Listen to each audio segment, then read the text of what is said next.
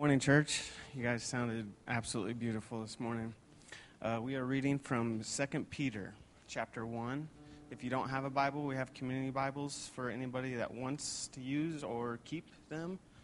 Um, raise your hand and we'll get you one. All right. 2 Peter chapter 1, we'll read through verse 11. Simon Peter, a servant and apostle of Jesus Christ, to those who have obtained a faith of equal standing with ours by the righteousness of our God and Savior Jesus Christ. May grace and peace be multiplied to you in the knowledge of God and of Jesus our Lord. His divine power has granted to us all things that pertain to life and godliness through the knowledge of Him who called us to His own glory and excellence, by which He has granted to us His precious and very great promises, so that through them you may become partakers of the divine nature having escaped from the corruption that is in the world because of sinful desire. For this very reason, make every effort to supplement your faith with virtue, and virtue with knowledge, and knowledge with self control, and self control with steadfastness, and steadfastness with godliness, and godliness with brotherly affection, and brotherly affection with love. For if these qualities are yours and are increasing, they keep you from being ineffective or unfruitful in the knowledge of our Lord Jesus Christ. For whoever lacks these qualities is so nearsighted that he is blind, having forgotten that he was cleansed from his former sins. Therefore, brothers, be all the more diligent to confirm your calling and election. For if you practice these qualities, you will never fall. For in this way there will be richly provided for you an entrance into the eternal kingdom of our Lord and Savior, Jesus Christ. This is the word of the Lord.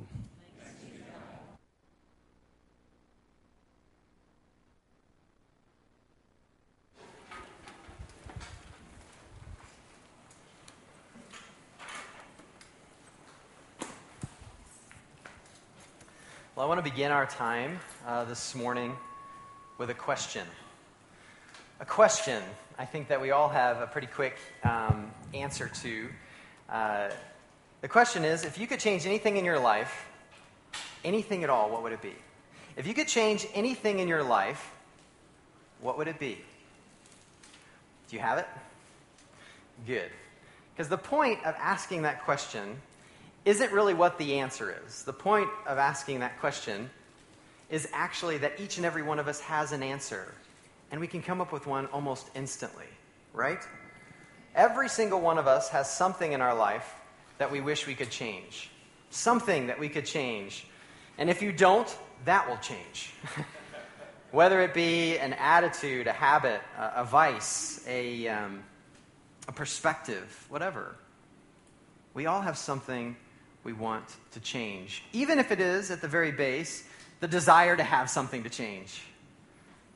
But what's no- what normally happens is that we try to change, we fail, we feel guilty, um, and then we get frustrated. Or at best, we change for a little while, and then we finally, over time, revert back to the old ways of doing things.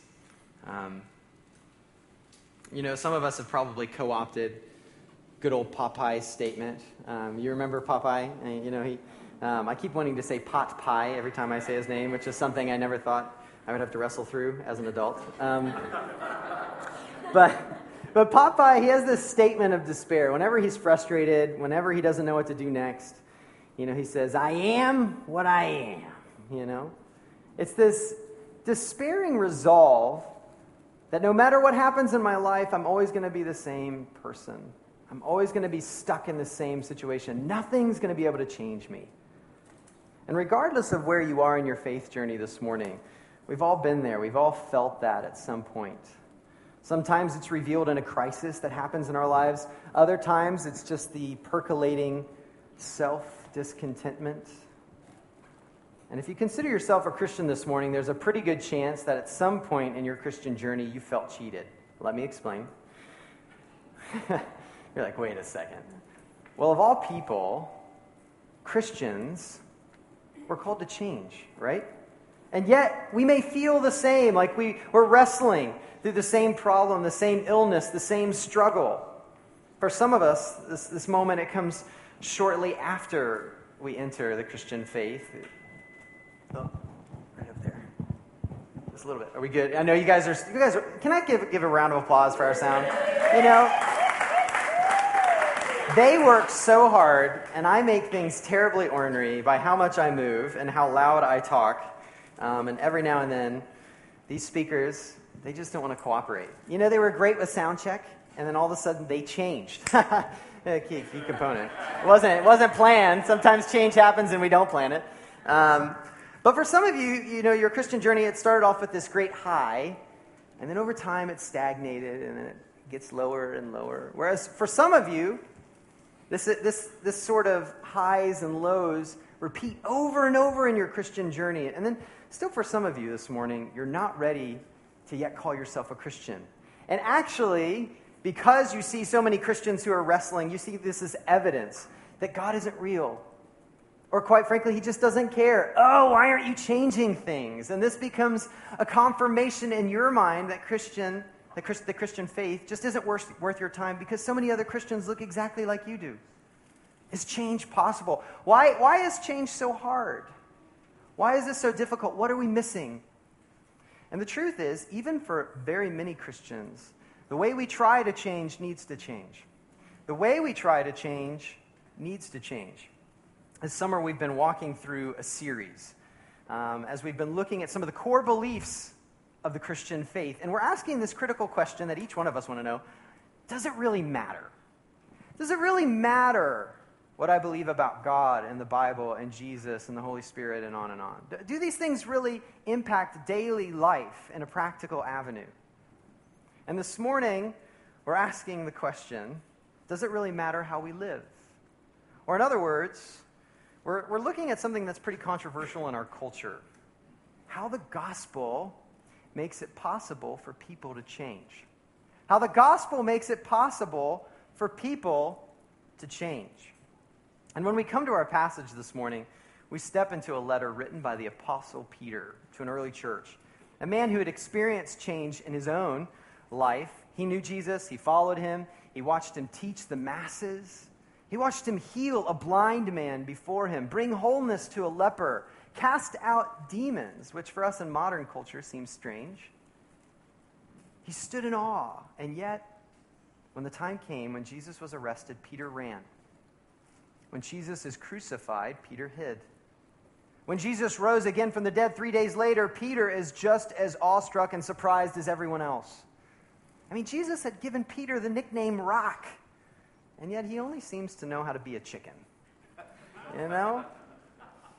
But when we look at Peter, something changes in him. Something changes that brought about a courage and a clarity that he almost didn't have before. Something that made him willing to risk it all for Jesus. And it's here that Peter tells us the way we try to change needs to change. The way we often try to change needs to change.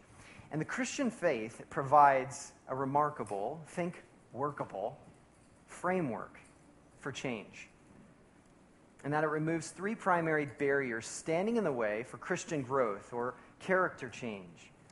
The three barriers consist of a motivation problem, a strategy problem, and a goal problem. A, a, a, motivation problem, a strategy problem, and a goal problem. If you, if you haven't already, would you please turn with me to 2 Peter chapter 1? Yeah, and if you are using one of the community Bibles, you can find this passage on page number 658. Page number 658, where Peter writes His divine power has granted to us all things that pertain to life and godliness, through the knowledge of Him who called us to His own glory and excellence, by which He has granted to us His precious and very great promises, so that through them you may become partakers of the divine nature, having escaped from the corruption that is in the world because of sinful desire. Just as there is plenty of folks today, there were plenty of people in the first century who had given up on life change, had given up hope. But Peter wants us to know that this doubt, this hopelessness, is actually rooted in the deepest of our motivations. In other words, we have a motivation problem. Uh, Frank Laubach, he was a, a, vibrant pastor of the 20th century. He once said, If you are weary of some sleepy form of devotion, probably God is as weary of it as you are. Um, so that's not an excuse. It's not portraying who God is. It's actually something we're messing up here. So you see, Christianity, there's something very unique about Christianity. It isn't actually the aim of transformation. There are many religious and non religious institutions that have an aim for trans- transformation. But what's unique, unlike anything else in the rest of the world, is our motivation. Our motivation. If you look at uh, any other religious or non religious framework, when you get down to the base of the motivation, you'll find that it has two key sources either fear or pride. Fear or pride. And recently, a few have noticed how the early philosopher and preacher of, the, of, of, of America here, Jonathan Edwards, actually had noticed this back in the 18th century, and we're catching up with him, um, interestingly. So, so, as he writes, he highlights the attribute of honesty for an example. So, here's some of his reasoning Why do you think you should refrain from lying? Remember, our natural response as human beings is probably pride or fear. So, what do we normally think? We normally say we shouldn't tell lies because you might get caught, right? Don't tell lies because you might get caught. So, the fear of getting caught keeps us honest. Or we tell each other that we shouldn't tell lies because you're not that kind of person. Gabe, you're better than that. You're a good person, aren't you? And so our pride keeps us from telling lies. But here's a, there's a huge problem here. Think about it. Why, why, do actually, why do we actually tell lies? Drum roll fear and pride, right? the same reason. Why, why, did you lie to get? Why did you lie on that job application? Because you were afraid you wouldn't get hired otherwise. And why we have these inflated egos so that we lie about our salary at our previous job in order to get a higher salary at our new job that, of course, more accurately represents what we deserve with our characteristics. Here's the difficulty pride and fear can be very convincing, and that they can motivate behavior change for a while until they motivate behavior change in the wrong direction. Until the fear of not getting the job outranks the fear of getting caught. Until the pride that we have won't let honesty ruin our chances of getting what we think we deserve. The other rub is just because you're doing the right action, it doesn't mean you're a changed person. Just because you're doing the right action actually doesn't mean that you're a changed person. Deep down, sin, brokenness may still rule your decisions because your morality is self focused on pride and fear. So, in other words, you're immorally moral. there you go. There's a new, new phrase. Immorally moral. But, but what God has actually exclusively granted his people in the precious and very great promises that Peter highlights here of the gospel, what is it? The promise of the gospel invades our sin sick hearts and makes it beat to a different drum. Because the gospel says we are more broken and sinful than we could have ever imagined, obliterating pride. And then simultaneously, for those by grace through faith in Jesus, embrace the forgiveness that we never thought imaginable, we see that fear becomes obliterated. Fear and pride destroyed in the gospel such that God's salvation through Jesus for those who believe actually empowers our faith down to its deepest depths of motivations. You know, it's a, in a similar way, it's that, that couple who just got engaged, right? And now they're planning the wedding day. I mean, why on earth do we go through so much intensity planning for this wedding day? Is it because either of the two potential spouses are thinking to themselves, you know what, if I don't plan this wedding day well enough, then they're going to think I'm not worthy to be married. Or is it driven out of fear that if I don't work hard enough in planning this wedding day, they're going to leave? No. The reason that there's so much work working towards the great wedding day, it's because it's all based on the promise of a yes already. Will you marry me? Yes. Let's plan it. And look forward to the culmination of that yes on the wedding day. It's not out of fear or pride, but based on the promise of yes leading to its conclusion and fulfillment. And it's in these promises of the gospel that God's great yes to us in the person of Jesus and only in Jesus are so big that they don't leave room for anything else in the recesses of our hearts. Fear and pride are pushed out. Actually, how Peter says it is that we have escaped from the corruption that is in the world because of sinful desire, aka fear and pride. So if we get this wrong, talking about change, not only will you never experience authentic change, but you're never even going to want to. Because you're just replacing one kind of life with another kind of life with not, without doing any work under the surface. I can feel daunting. That's not exciting. It doesn't even seem realistic. But Peter makes it clear in our passage that everyone who's a follower of Jesus has already been given everything needed for life change. Everything. It's interesting that in the original language, when you look in verse 3, the phrase all things, when you get down to its meaning, literally means, you ready? All things. You know, there, there's nothing. There's nothing hidden under there. It's pretty clear. It's pretty straightforward. We can trust and rely on our English translation. And one area we forget to look, though, is what is sometimes called the work under the work, right? The work under the work, our motivations. So, is this you? Do you have a motivation problem? And since it's many times hidden from our sight, it many times can't be seen by us until we see some signposts, these warning signs in our life in other areas. So here's a couple just to give us an example. If your motivation is pride, you'll find yourself getting angry when God doesn't answer your prayers the way you want Him to. Why? Because prayer for you in your mind is an opportunity to dictate to God rather than depend upon Him. Such that if He doesn't bring that right opportunity, that right person, that right place in exactly the right time that you had planned, you start thinking, God, do you care?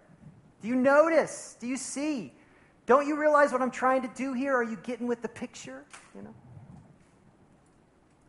Prayer is not motivated by the promise of the gospel. But pride is once again been an avenue to try to manipulate God, to manipulate Him to come along your plan rather depending upon His purposes and His plan in your life. That's pride. If your motivation is fear, on the other hand, you'll find yourself working too many hours at your job trying and fighting for the credit and the approval of others. If you don't get it at home, you fight even more zealous at work. If you don't get it at work, you're in many arguments with your spouses or your roommates, trying to get that affirmation. You're afraid of being ordinary, redundant, unaccomplished. And when you don't get that needed affirmation, you're crushed, or you're afraid that if you don't get that affirmation, your life will be ruined. Fear that's not a life motivated by the power of the gospel where God has already said yes to you.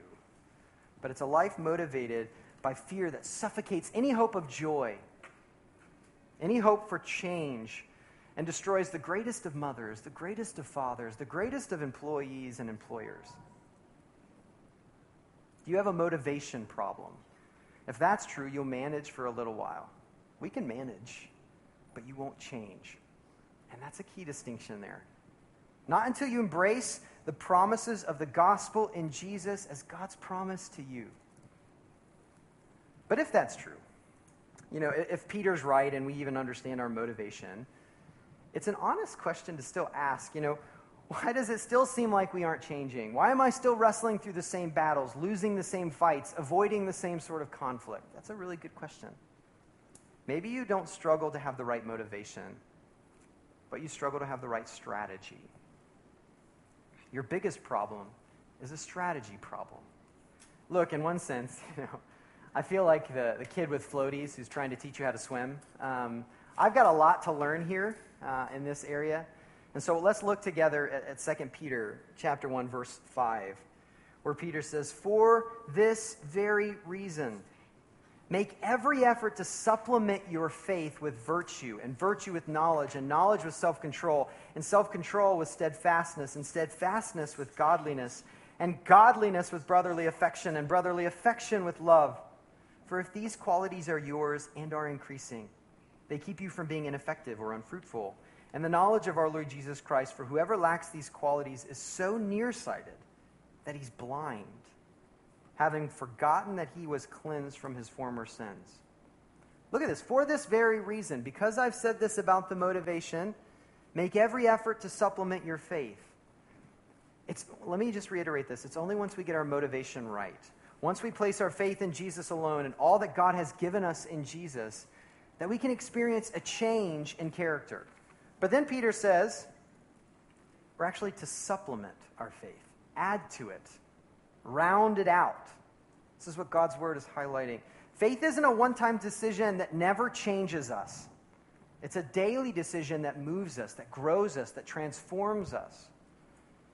And, and like the other New Testament writers, it's not uncommon across the pages of the New Testament. Peter gives us a list on how this kind of pans out, okay?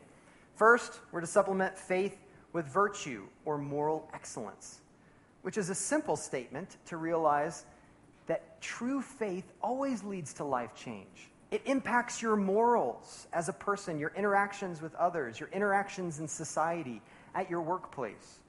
Next, we're to add knowledge, which is knowing Jesus such that he's the one who informs what this virtue looks like in our day to day. Then self control over against reckless passion. Steadfastness, which is a mature understanding that it's not just a one and done battle, but it's a daily battle over a whole life long and the endurance by the empowerment of the Holy Spirit to actually fight that battle. Godliness, which is respect for God and others who bear the image of God. And lastly, brotherly and sisterly affection with love. Now, that's all well and good, and I think most of us, regardless of where you're at in your faith journey, would give that two thumbs up, right? You're not to be like, oh, love. Oh, there's no way. That's not, that's not acceptable to me. I think most of these we can put our thumbs up and no matter where you're at and say these are good things. But what moves our faith to virtue? What moves our faith to, to add then knowledge and self control, perseverance, godliness, family affection, and love? What's the strategy? And for some of us, we need to do some pre work here because when we read Peter, we can fall into one of three errors. First, for some of us, we can think change is optional in the Christian life. God just wants me to ask Jesus into my heart, and if I can change a little bit, that's even better. But just so we're clear, I want you to know I think that it's optional, it's not critical. Okay? That's one viewpoint. Secondly, for some of us, we think change is magical. God changes me. I don't do anything. So if I'm not growing, it's God's fault. Thirdly, and lastly, for some of us, we think change is impossible. Impossible. I mean, the primary message of our culture is that people can't change. I mean, even Disney's Frozen. Maybe you've heard too much about this movie. Uh, the little stones trolls in their song, you know, Fixer Upper. They sing, We're not saying you can change him because people don't really change. And I'm like, whoa, that's a pretty intense statement for a seven year old.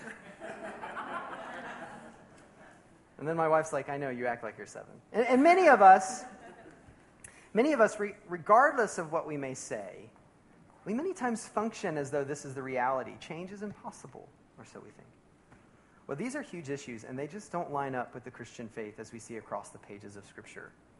So, what does? The way we try to change needs to change. The way we try to change needs to change. And now we're all waiting for that magic bullet. I maybe got some of you on the edge of your seat. You're waiting for that next answer, and I, I want you to be ready because I'm going to disappoint you. Um, the strategy can be summed up uh, by Allen Iverson. Let's watch. Easy to sum it up when you just talk about practice. We sitting here, I supposed to be the franchise player, and we're in here talking about practice. I mean, listen, we talking about practice, not a game, not a game, not a game. We talking about practice, not a game, not not not the game that I go out there and, and die for and play every game like it's my last. Not the game. We're talking about practice, man. I mean, how silly is that, man? We're talking about practice. I know I'm supposed to be there. I know I'm supposed to lead by example. I know that. And I'm not I'm not shoving it aside, you know, like it don't mean anything. I know it's important. I do. I honestly do. But we talking about practice, man. What are we talking about? We're talking about practice. Right? I mean, we're not talking about the game, we're talking about practice. And a key component to the Christian life and our strategy is practice. You know, it takes practice to round out your faith. And I know everyone hates practice. Allen Iverson hates practice. You know, I know it's important, but, you know, we're talking about practice. We're Americans, right? Give me a pill, you know, do some surgery. I don't want practice. Well, I'm sorry. Anything else just isn't biblical faith as we look across the pages of Scripture. And the spiritual practices that actually pop up over and over and over again in Scripture are the ordinary, daily ones. You know, it's not something, you know, I'm going to reveal to you a whole new plan here. It's prayer, asking for God's help to live this out, to live out your faith. It's being engaged in God's word on a daily basis, remembering those great and very precious promises of his help for you and how he's helped others in the past to live out their faith in him. And lastly, community, where we call one another to live out this faith, this virtue, and then invite accountability. You see, the gospel is opposed to earning. It's opposed to earning. We cannot earn God's love, but it is not opposed to effort. If we think it, you know, if we think it's, it's about earning God's grace, then we have to revisit this motivation problem we mentioned at the very beginning. But it isn't opposed to effort. Nobody is changed by accident. And that's why this practice it needs the right perspective. So here are three things to keep in mind as we enter daily practice. First, there must be given these must be given priority, not margin in your life. Priority, not margin. Peter says to make every effort. Make every effort. He's saying it right there. Financial effort, physical effort, mental effort, emotional effort, relational effort. Everything you have, put it for this life change. The key to strategy is always prioritization and order. You can't just make margin for life change, make margin for everything else in your life. Make every effort for this. Secondly, look for progress, not perfection. You know, Peter tells us that if these are yours and increasing, if these are yours and they're increasing, we should find comfort. We aren't perfect, and some of us, quite frankly, started further back in the race than others. Um, you had a really rough childhood. When you came to Christ, you already felt the hooks of addiction deep within your soul. I understand. Life change will look different for different people in different stages of their journey with Christ. But are you experiencing life change? Are you experiencing life change? It's about progress, not perfection. Lastly, expect a process, not arrival. If you're here this morning and you're not a Christian, um, this should help explain some of the issues you probably have with Christianity. If you've ever made the claim, the church is full of a bunch of hypocrites, well, you're right. Now, but not always. Not always. Because no one here has arrived until Christ arrives again. We're all in process, growing into Christ likeness, being changed. And if you're a Christian, no matter where you find yourself in the Christian journey, this is a list you can grow in. Um, we're always growing and changing, and the more you grow, the more you realize you need to grow. That's kind of how the holy thing works, holiness. The deeper in you go, the more you realize how broken you are and how greater you need to rest on the grace of God. And some of you this morning, you hear this message and it feels like a rock that is on your back. You've got to get the motivation piece right. Otherwise, you're going to hear the strategy piece only through a lens of legalism that weighs you down. It's first through the yes that God has promised through Christ that we enter into this practice. And that we have looking forward to the day that He will bring all of His promises to culmination when He returns. This holiness thing is kind of like a video game. I used to play a ton in high school, but then I'm very addicted to video games, so I can't play them, except for soccer, because then you have like an ending point. Oh, 90 minutes. Oh, great. Um, but if you play like these uh, RPGs, role playing games, I'm in. I'm hip. Um, these RPGs, you know, you, you can never just play the last level as soon as you get it. If it's a good game, right? Otherwise, you're going to be totally annihilated. You have to start with the first level. You got to learn what the buttons do. You, you have to kind of almost build the character of your character as you go through the different levels. And then finally, you have the skill set, if you've made it that far, to the last level to continue on and to beat the greatest foe, the biggest boss, right? We have to ex- expect a process, not a rival. You see, the way we try to change it needs to change. Otherwise, we'll revert to our default mode as human beings, which Peter highlights as having three things being ineffective, unfruitful, and short sighted here in our passage. Now, you may push back and say, look, Gabe, okay, everything, look at everything I've been able to accomplish without Christ. You can't say I've been ineffective. And what Peter would have us pause and realize is know the, the world of difference between being productive and being effective in the right things. Being productive and being effective in getting the right things done. You know, someone once said, Our greatest fear as individuals and as a church should not be of failure, but of succeeding at things in life that don't really matter. That don't really matter. You may do a lot in life and get a lot done, but for what? For who? For how long? Which is why Peter says that when we don't practice with perspective, we're short sighted people. We can't see past our present appetites. We can't, we can't look back at our lives before Christ and realize how broken they were, how empty they were before Christ came back into our life. We can't look forward at the future honor and glory we'll have with Christ when he returns. The only thing we can see is to the tip of our noses because we're blinded by our own present appetites such that we stumble and fall over our pride and our fear. As a pastor, I've heard time and time again of people who feel distant from God, they feel shaky in their faith. And about 98% of the time, when I pry in with a few more questions, a good reason for that is they stopped practicing. Their perspective got skewed. Prayer isn't existent. They're no longer putting their noses in the book. They're not engaged in community, and they want to know where's God? He's in the same place he's always been. Will you practice? Will you come with the appropriate perspective? Are you growing in Christ?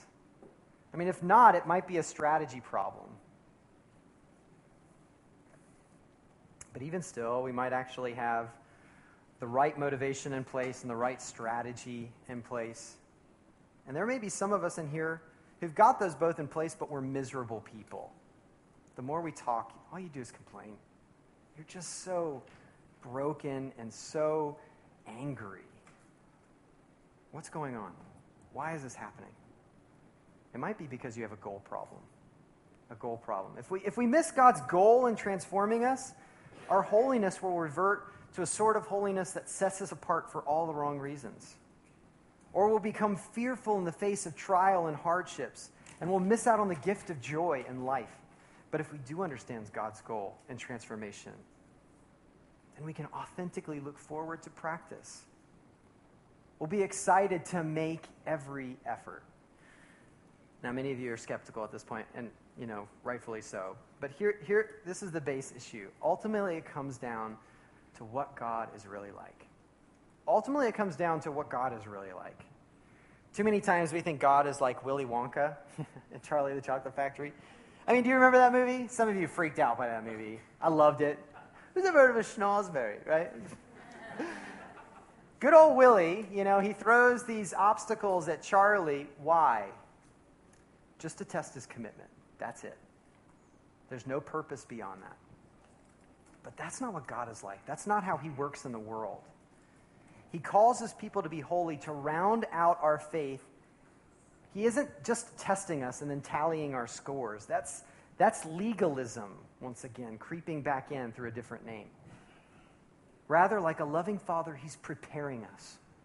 He's preparing us for something more grand, quite frankly, than our hearts can presently embrace. He's preparing us for something more complex and beautiful and brilliant than our minds can presently grasp.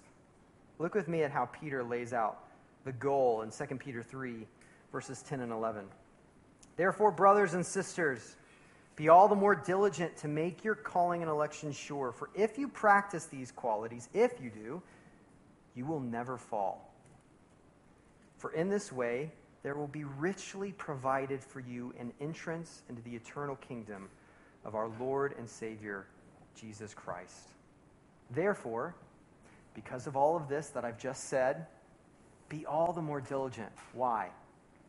Because God's goal is to make us into the kind of person who wants his kingdom, who wants his kind of reign, who ultimately wants him. If you're to look back, you know, through our earlier list that Peter gives of virtue, of knowledge, and so on, I mean, you have to wonder where is he getting this list from? Is this from a series in the Greco-Roman, you know, morality code? Is this from his Jewish roots? Well, what we find is he's not really describing an abstract ideal, but the ideal person. The ideal person. A person he knows well, who in later in verse 16, Peter says he himself saw in all his majesty the majesty of the resurrected Jesus Christ. That's who he's describing. That's who we're becoming is all the more into the image of the Son of God. I mean, think about it. What makes his coming kingdom so great? What are we so excited for? It's the king. What makes his reign so invigorating? It's the character of that king. And he's changing us into the kind of people who want him. As a pastor, I've come alongside of many people who are so broken and used to abuse in relationships they don't know how to love someone who loves them back. They don't know how to actually be committed to someone who's committed to them. And so they run to those who abuse them rather than lift them up. So many times. And that's what we do. We run to those who abuse us. We run to the things that destroy us, but God is making us throughout the process of our lives the kind of people that when His kingdom does come, we can enjoy it and we can enjoy Him and be satisfied in Him. The entrance to His kingdom, which is open to all who want, ask and it shall be given, knock and you shall enter, right? These things, these metaphors, it's available. The entrance is lavishly laid open for us if we want it. And He's making us the kind of people who want that, who are excited about it. Jesus Christ is virtue par excellence. He's the fountain of knowledge, perfect in passion, eternal in endurance. He puts the God back in godliness, the perfect elder brother for our brotherly affection, the epitome of love. So that when Christ comes, the fulfillment of the Lord's Prayer is finally realized that his kingdom has come, his will is done on earth as it is in heaven. We celebrate with Christ our King. And our happiness and our holiness find their great consummation in God's yes for eternity. We all want to change some way, right? But why? What's your goal? Is it to be seen as better or to better see Jesus Christ? Only the latter can bring true and lasting and satisfying change. The way we try to change it needs to change. And we must have a gospel motivation that propels us, a gospel practice or strategy that practices us, and our Jesus centered goal that inspires us with joy in the thicket, because then, then we'll be able to sing with our days, our weeks, our years, High King of heaven, my victory won. May I reach heaven's joys, O bright heaven's sun. Heart of my own heart, whatever befall, still be my vision, O ruler of all. Let's pray. Heavenly Father, Thank you for Jesus. Thank you that in the gospel, we have a motivation that is solid because it's based upon what you've already done for us. Thank you that you've given us a strategy that now calls us to action, to exert effort, empowered by the Holy Spirit. And thank you for the goal, the sweet and beautiful end that we have before us, which is really a new beginning. And God, I pray that as we hear this message, may you, despite what we see in culture, despite sometimes our own experience, may you instill within our heart a hope for change centered in Jesus. May your word truly be guiding the steps of our lives. May we call out to you in prayer, and may we lean into one another. God, you are so good. We pray this in Jesus' name.